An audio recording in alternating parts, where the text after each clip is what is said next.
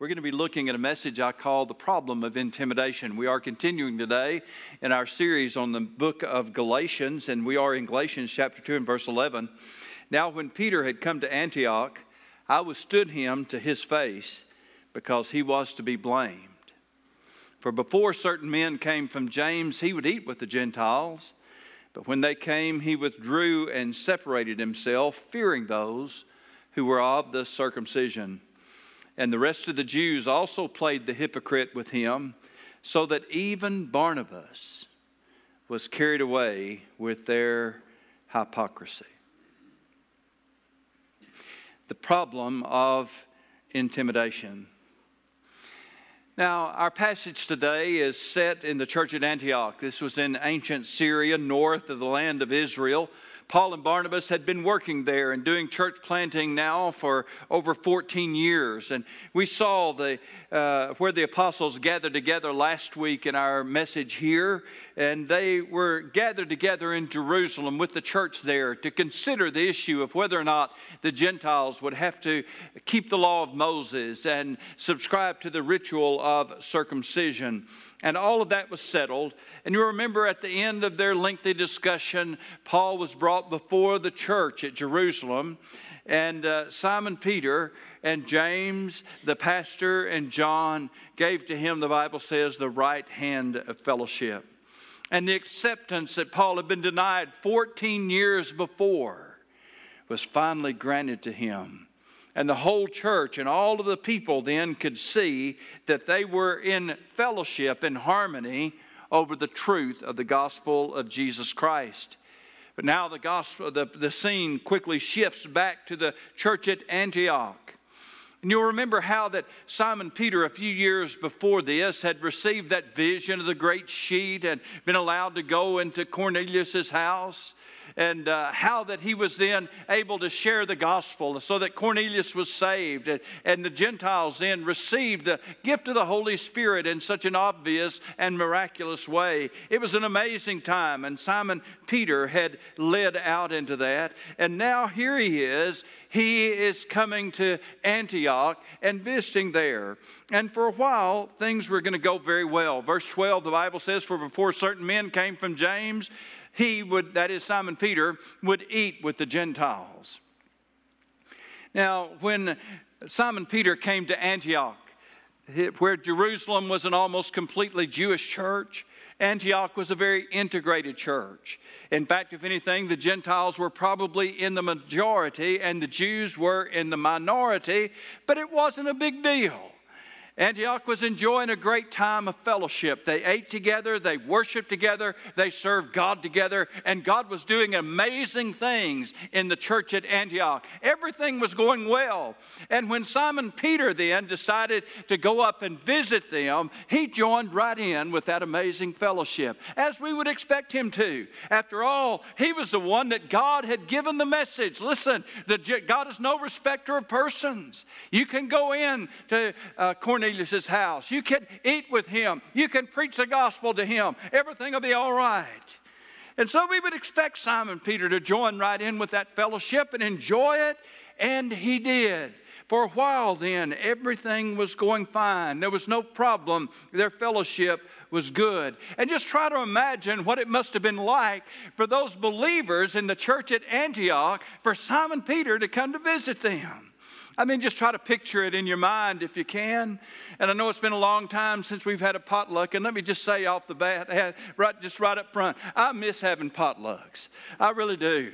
I'm hungry for some potluck. I don't mind telling you. I want some casserole. And you know what that is? It doesn't really matter. There's meat and some other kind of stuff under there and a thick layer of grated cheese. That's all it takes. Somehow you fix that all up together. And, uh, I, you know, I like it when there's five or six different varieties. Mm, I wonder what's under the cheese. Well, let me just get a spoonful and find out. Casserole, I love potluck. I do. I miss them. I miss them. But imagine, if you can, it hadn't been that long. You're sitting at a potluck around one of our round tables in there in the fellowship, and you look up and there's some guy. Well, hey, you can sit down with us. Oh, I just believe I will. What's your name? Well, I'm Simon Peter. Can you imagine? Can you imagine what it would have been like for those believers to sit down with Simon Peter and realize that Simon Peter has come up all the way from Jerusalem to Antioch in Syria, and he's visiting our church, and he's sitting at our table. What a blessing that was.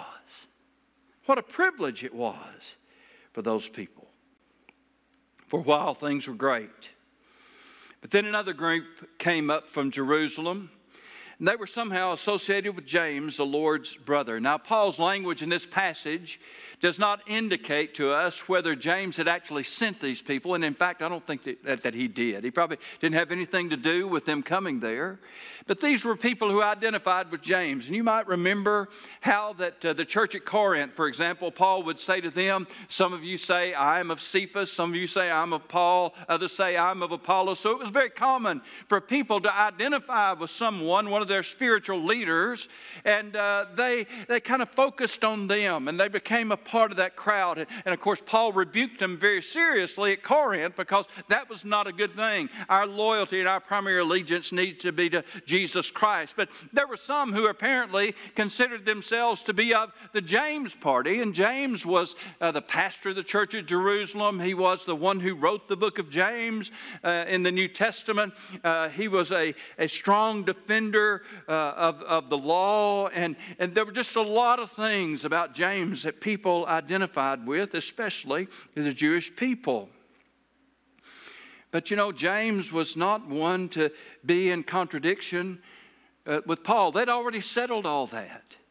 But here were these people, and they may have settled the issue of circumcision, but now they show up and they're going to argue over the issue of whether the Jews and the Gentiles can eat together. It's a good time for us to remember there's always another issue. There's always something that somebody else can bring up, especially if they're turned toward the legalist side of things. There's always something else to bring up to argue about. Well, before certain men came from James, he said he would eat with the Gentiles, but when they came, he withdrew and separated himself, fearing those who were of the circumcision, and the rest of the Jews also played the hypocrite with him, so that even Barnabas was carried away with their hypocrisy. Uh, now, Paul did not accuse Simon Peter of heresy, he accused him of hypocrisy.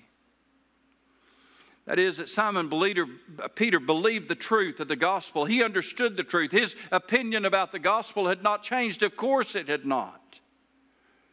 But what they were doing in separating this church into a Jewish section and a Gentile section was not in keeping with the truth of the gospel.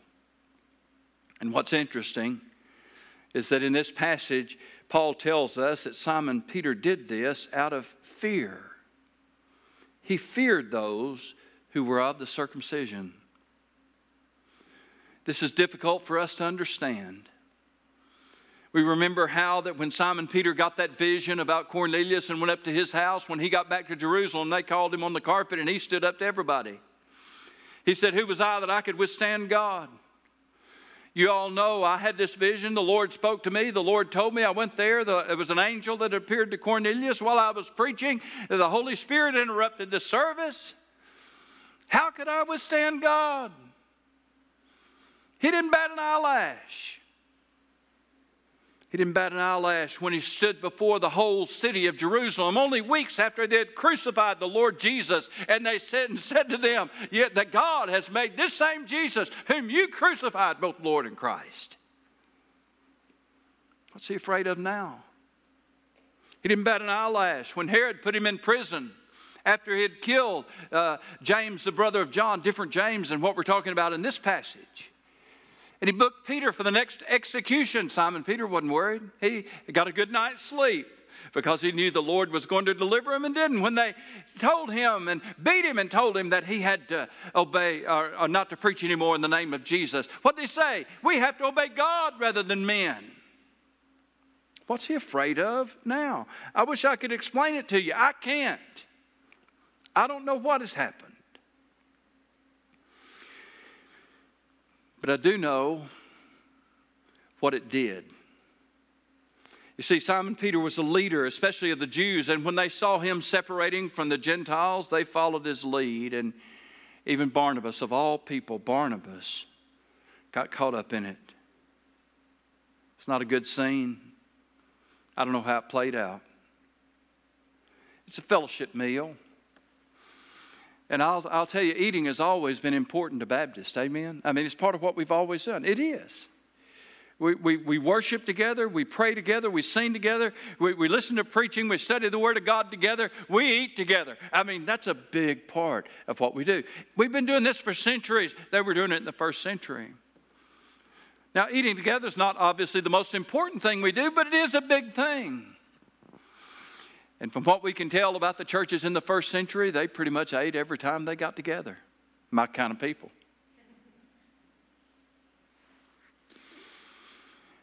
It wouldn't have been the first service that everybody would have noticed. Hey, the Jews aren't sitting with the Gentiles anymore. Hmm. That'd be easy to figure out. Well, hmm.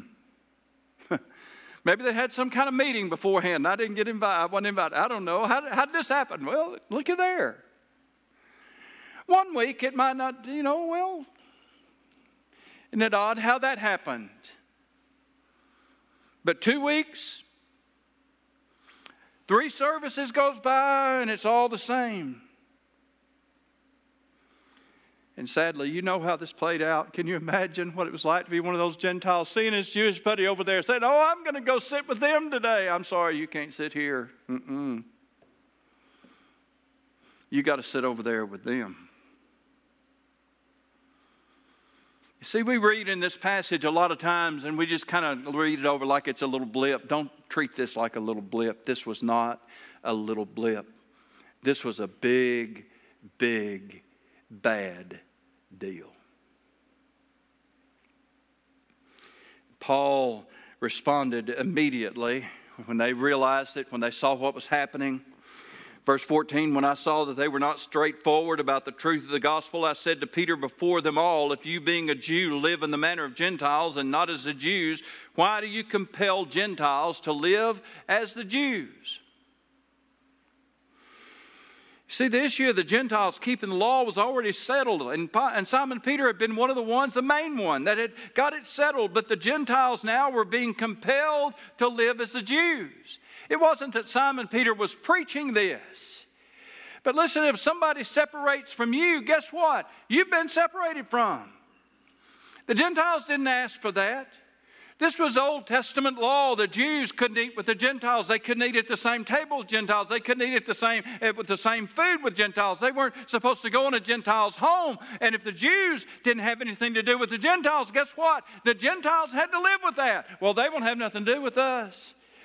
Well, can't we invite them over? No, they won't come. You see, the Gentiles were live, used to living under that law. They had no choice about it. The Jews were the one that made that decision. And they did so in obedience to their interpretation of the Old Testament law. You can't do this, okay? But when the Gentiles then found themselves separated from by the Jews, they were then compelled to live under that Old Testament system. It wasn't that Simon Peter was preaching this, he just did it. He did it. And when the Jews saw Simon Peter doing it, they did exactly what he did. As terrible as division is in a church, let's understand this one was drawn by confusion and by hypocrisy. You know, it was this same James that's mentioned in this passage who said in James chapter 4 and verse 17, Therefore, to him who knows to do good and does not do it, to him it is sin. Simon Peter knew better than to do what he was doing. Barnabas knew better than to do what he was doing. The Jews knew better than to do what they were doing. This entire scene is just bizarre.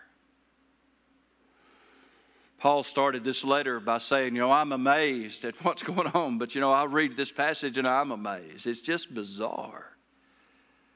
How did this happen? And after all these centuries, my, my heart breaks for these poor people, those poor people in the church at Antioch. I mean, how do you think they must have felt? so elated that Simon Peter came to see him, so elated that he would sit with them and talk with them. And now he won't. And their friends won't either. Why did it all happen? Paul tells us there was fear, fear over this group of people that came. That's intimidation. They were intimidated by these people that came. I want to draw out of this four different ways that this applies to you and I today because the principles that were used and that came up in this intimidation are still around very much so today. And so the first thing that we'll see is that sometimes intimidation is very personal. Is personal intimidation. Certain men came from James and remember, they weren't sent by James, but they were identified with him and may have even used his name to back up their position. You know, James is going to hear about this. we know how this intimidation game is played. They're going to find out. You know, they're not going to like this when they find it out. Well, we know that things were blowing up in Jerusalem and in Judea by the time this letter was written. You know, it wouldn't be very much longer before the Judean rebellion would take place and, and, and the Jews would rebel against Rome. They would attack a Syrian gar- uh, uh, garrison of Romans uh, and, uh, and kill them. The guards in the temple would all be killed and put down. They'd declare an autonomous government and be put down ruthlessly by Titus. That's all history. But things were blowing up already. The zealots were fiercely working in this time. And you know who the zealots were? The zealots were the underground, the, the political party behind the scenes. Uh, uh, they were terrorists. That's all the zealots were. They hated the Romans. But their ire was directed just as much toward their own people as it was toward the Romans. Because if you went along with the Romans and you uh, uh were fellowshipping with the Gentiles, uh, then they'd come after you. And they didn't just come after you, they'd come after your family and they'd come after your business because you were collaborating and you were hanging out with the Gentiles and the zealots and the Jewish crowd who were working to overthrow the Romans. They were already in full force. And so the ire against the Gentiles was growing, and it had grown exponentially, even though God had done what he had done with Cornelius it's very possible then that they were trying to avoid provoking these people who came because they knew who they were, they knew what their beliefs were. Maybe they thought, well, we can just show some sensitivity to their feelings. You know how they are. They're, you know, we don't want them going back and attacking Aunt Bessie or, or somebody back in Jerusalem because they found out we were up here eating with the Gentiles. We don't want to put everybody in danger. No telling what these people will do if we make them mad. You and I know very well how this feels. Many a church decision has been made, listen to me, not on the basis of what was right or what was wrong, but on who it was liable to make mad. And that happens. It happens. Well, you know how they are. If they get mad, don't get if they don't go their way, you know. That's intimidation, folks. It doesn't just show up in churches, but it shows up in families as well. It shows up often in all kinds of situations. It shows up at work. Well, you don't want to get them stirred up. You don't want to kick that dog. Let that sleeping dog lie. Let them alone. Don't get them stirred up. You know how they are. This is personal intimidation, folk. It's people using their beliefs and their potential then of bad behavior to try to intimidate us into doing certain things or not doing certain things.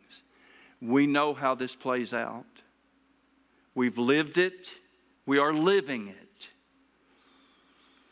And if we find ourselves being afraid to speak the truth or stand for the truth because we're afraid of how somebody might respond, we're being intimidated.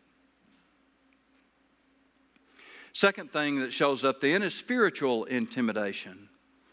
Paul said in verse 14, But when I saw that they walked not uprightly. And this is speaking of Peter and Barnabas and the other Jews who were not walking uprightly. It's a very interesting word. It is the word orthopodeo. It is the word that our word orthopedic comes from. And it t- speaks of someone who cannot walk upright. And there's a variety of reasons. It may be something in the back, it might be a leg, it might be a knee, it might be a hip that gets messed up. And so a person can't walk straight. It has affected their walk, it's affected their gait. And in this case, in the spiritual sense, Paul says they were not walking uprightly. It means that though they believed the truth of the gospel, that we are all one in Christ Jesus, they were not living in accordance with what they knew to be true. They knew the gospel, but they were being intimidated from living it out. Nobody changed their beliefs, but it did work against the effect of the gospel. You see, the gospel was to break down the walls of partition between the Jew and the Gentile so that they could worship God together in Christ Jesus and so that their fellowship would unbroken. But now, what they were doing was rebuilding the walls that Jesus Christ died to break down. Well, no doubt they would quickly argue. But now, listen, we're, we're not changing the gospel. We're not changing what we believe. But, you know, we need to remind ourselves if we don't know it, then we need to learn it that the intimidators of this world really don't care what you believe as long as you keep it to yourself. They don't care about what we believe as Christians as long as we keep it to ourselves and keep it within the walls of our building. They don't care what you believe about the gospel as long as they end up with a Jewish section and a Gentile section, everybody's fine. They don't care what you believe is true, it's living out that truth. It's living out that truth. That's, that's where things get dicey. We also need to remember that not everything is about the truth of the gospel. Remember that the Bible teaches us about bearing one another's burdens, about bearing with the weaknesses of the weak, about how that we that are strong ought to bear with those, how we are to esteem others better than themselves. Yes, those teachings are all over the New Testament, and yes, they are still valid. But there are times when we cannot bend there are times when we cannot be flexible. There's times where we can't just be worried about someone's feeling, and that time is when we're talking about the gospel of Jesus Christ. When it begins to affect the gospel, that's where we have to make a stand and must not be intimidated. So there was personal intimidation. Well, you know how they are. Don't want to get them stirred up. Spiritual imitation, eh, intimidation. Well, you know, I know what we believe about the gospel, but we just, we're not going to get all bent out of shape about this. We don't have to believe all of this. It also affected them intellectually. There was the truth of the gospel. Verse 14 When I saw that they walked not uprightly according to the truth of the gospel, the truth. Our gospel is under fire today because our faith is under fire, and the whole issue of faith is being ridiculed more and more and more every day. The scriptures say some very hard things. And these things run against our culture in many, many ways. And, and because of that, then the belief systems of others are under a constant threat. And they're quick to say to us as God's people, well, you don't actually believe all that stuff is true, do you? well, let me just respond to that this morning and say that yes, I do believe all that stuff is true. I sure do.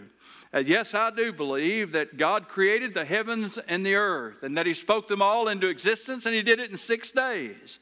Uh, I don't have to shuffle my feet when I say it. I'll look them right in the eye, or in this case, right in the camera, and say, Yes, I believe all that's true. I believe that when He made humanity, He made us male and female. I believe that God performed the first marriage in the, in the Garden of Eden and said to Adam and Eve, Be fruitful and multiply. And yes, I believe that marriage is designed by God to come before the multiplication does. Yes, I believe in the importance of marriage because God God performed a ceremony for Adam and Eve there in the garden. Marriage matters. I believe that sin is working overtime in our world today to mar God's creative design. And not just in this way, but more ways that we can count. And yes, all of these things ultimately make a difference on the gospel. Remember, being saved is a matter of repentance toward God and faith in our Lord Jesus Christ. We can't call people to salvation unless they first come to repentance. And repentance comes as we are aware of and being convicted by the Holy Spirit about the sins that we are committing, the life that we are living.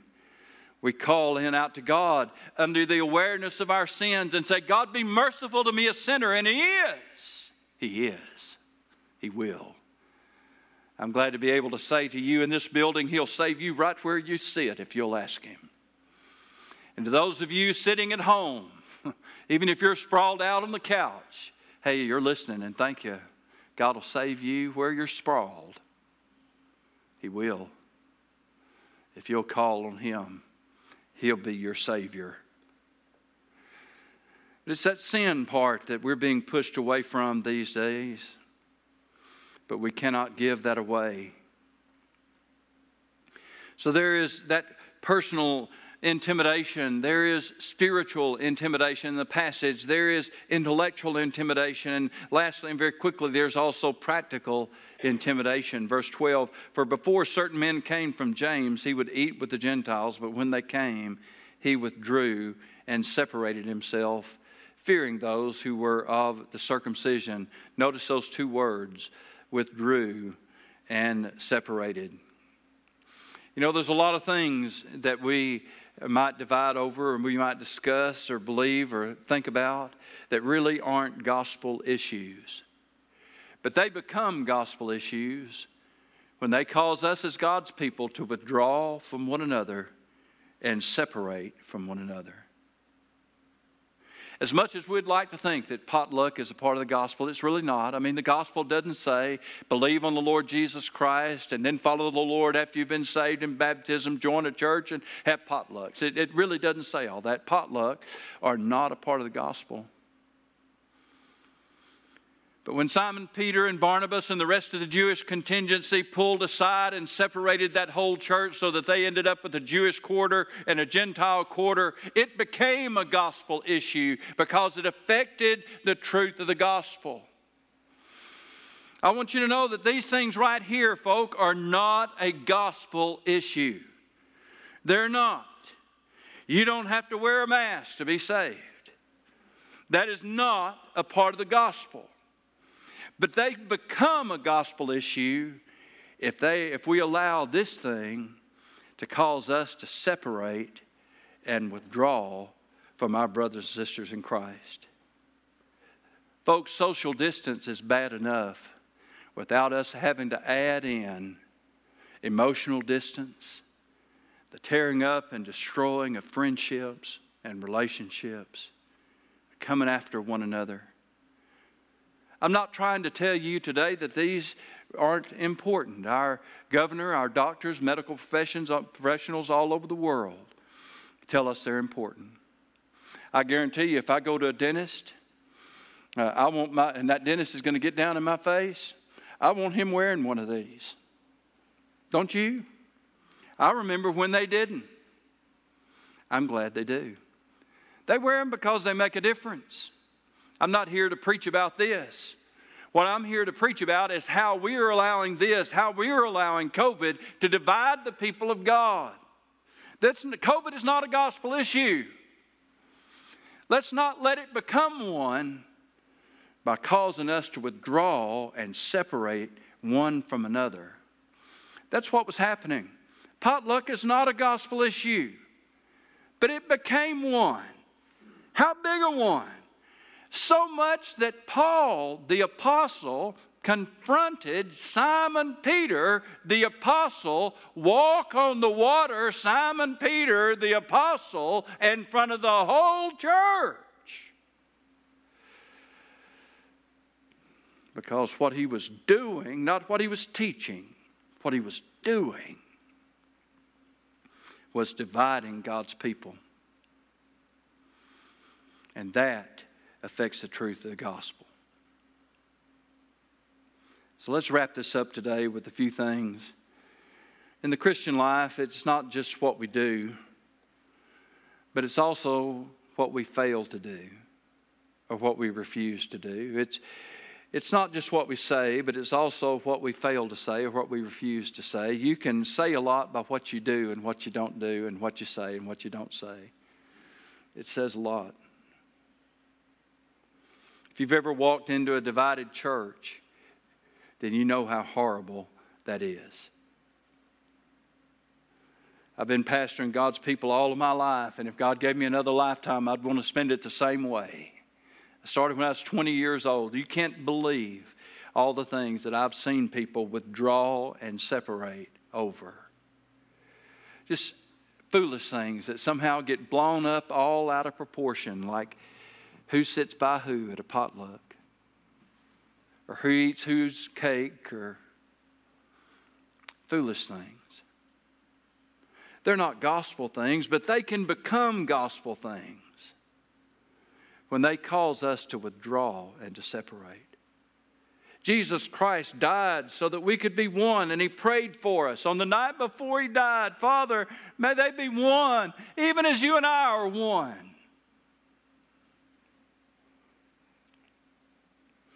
And when we're not, when we allow things to divide us, to cause us to withdraw and separate, that's a bad, bad thing. It affects the testimony of the gospel, the effect of the gospel.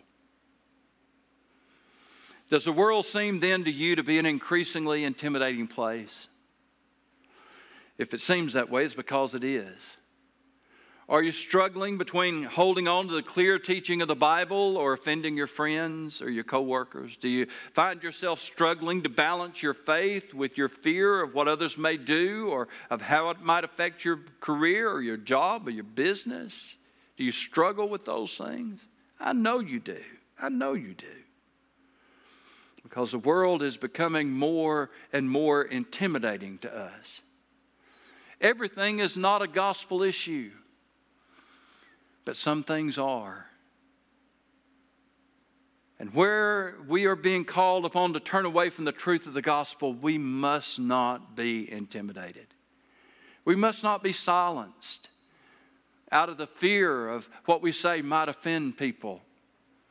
I guess because I'm a preacher and I've been doing it so long, I, have kind of got used to offending people. I don't mean to. I never set out that. But listen, to, to do that. But Paul talked about the offense of the cross, and I've told you again and again, and I'll tell you again this morning the offense of the cross is still real, it is still out there. The gospel is still offensive. And yes, when we tell people that God says you're a sinner and that you need to be saved, no matter how lovingly we tell people that, sometimes they're still going to be offended. But the question before us is will we be silenced out of fear?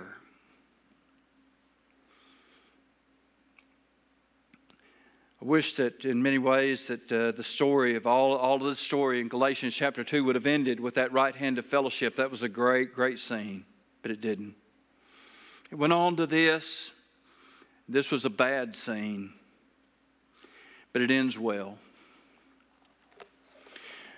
close out then this morning thinking ahead to decades have passed. Simon Peter's an old man, and he knows that his time is short. James is already gone, been gone a long time. James, the Lord's brother, he's gone. Thomas, Philip, Bartholomew, they're all gone. Simon Peter's old, and he knows his time is coming. Paul is either in prison waiting for the fall of the executioner's sword or is already dead, and Simon Peter hadn't heard about it. We don't know. But within a very short time, both of these great, great old champions were going to be gone. And I'm glad as Simon Peter wrote his last letter, the Holy Spirit inspired him to write about salvation. 2 Peter chapter 3, verse 15. And as he talks about salvation, I can almost see as he's writing the smile light up as he wrote it, even as our beloved brother, Paul, has written in all of his epistles. Our beloved brother, Paul. Aren't you glad that passage of Scripture is in the Bible? 2 Peter 3:15. Our beloved brother, Paul. You see, people can dis- disagree and even disagree publicly. You can call somebody out and call him a hypocrite because he was a hypocrite. I wish the Bible told us about how Simon Peter reacted. I guess we can all ask him when we get to heaven. no, we won't. I can tell you, we won't do that. But I know how the story ended. It's all spelled out in three words our beloved, for our beloved brother. I was thinking, beloved, beloved brother, Paul. Beloved brother, Paul. It's an intimidating world out there, folks. It's getting worse. It's not going to get better for a long, long time, maybe not in our lifetime. But I know where it's headed. Of all the things I believe in the Bible, I, I, believe also Jesus Christ is coming again. I believe when God created this earth, He created it with a reset button. and one of these days, He's going to hit it. I believe it because the Bible teaches it. Yes.